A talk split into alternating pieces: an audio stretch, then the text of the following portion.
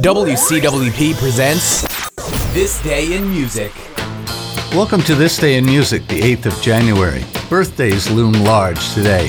1935, The King, Elvis Presley, was born in Tupelo, Mississippi. From 1956 to 2004, he had over 100 top 40 singles. He died in 1977. 1937, Shirley Bassey, singer famous for the James Bond theme song Goldfinger. 1946, Robbie Krieger, guitarist songwriter with The Doors. He co wrote Light My Fire and Touch Me. 1947, David Bowie, singer songwriter and hitmaker, was born David Robert Jones.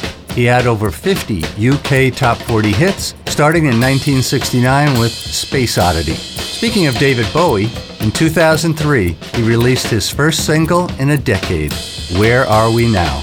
And that's it for this day in music.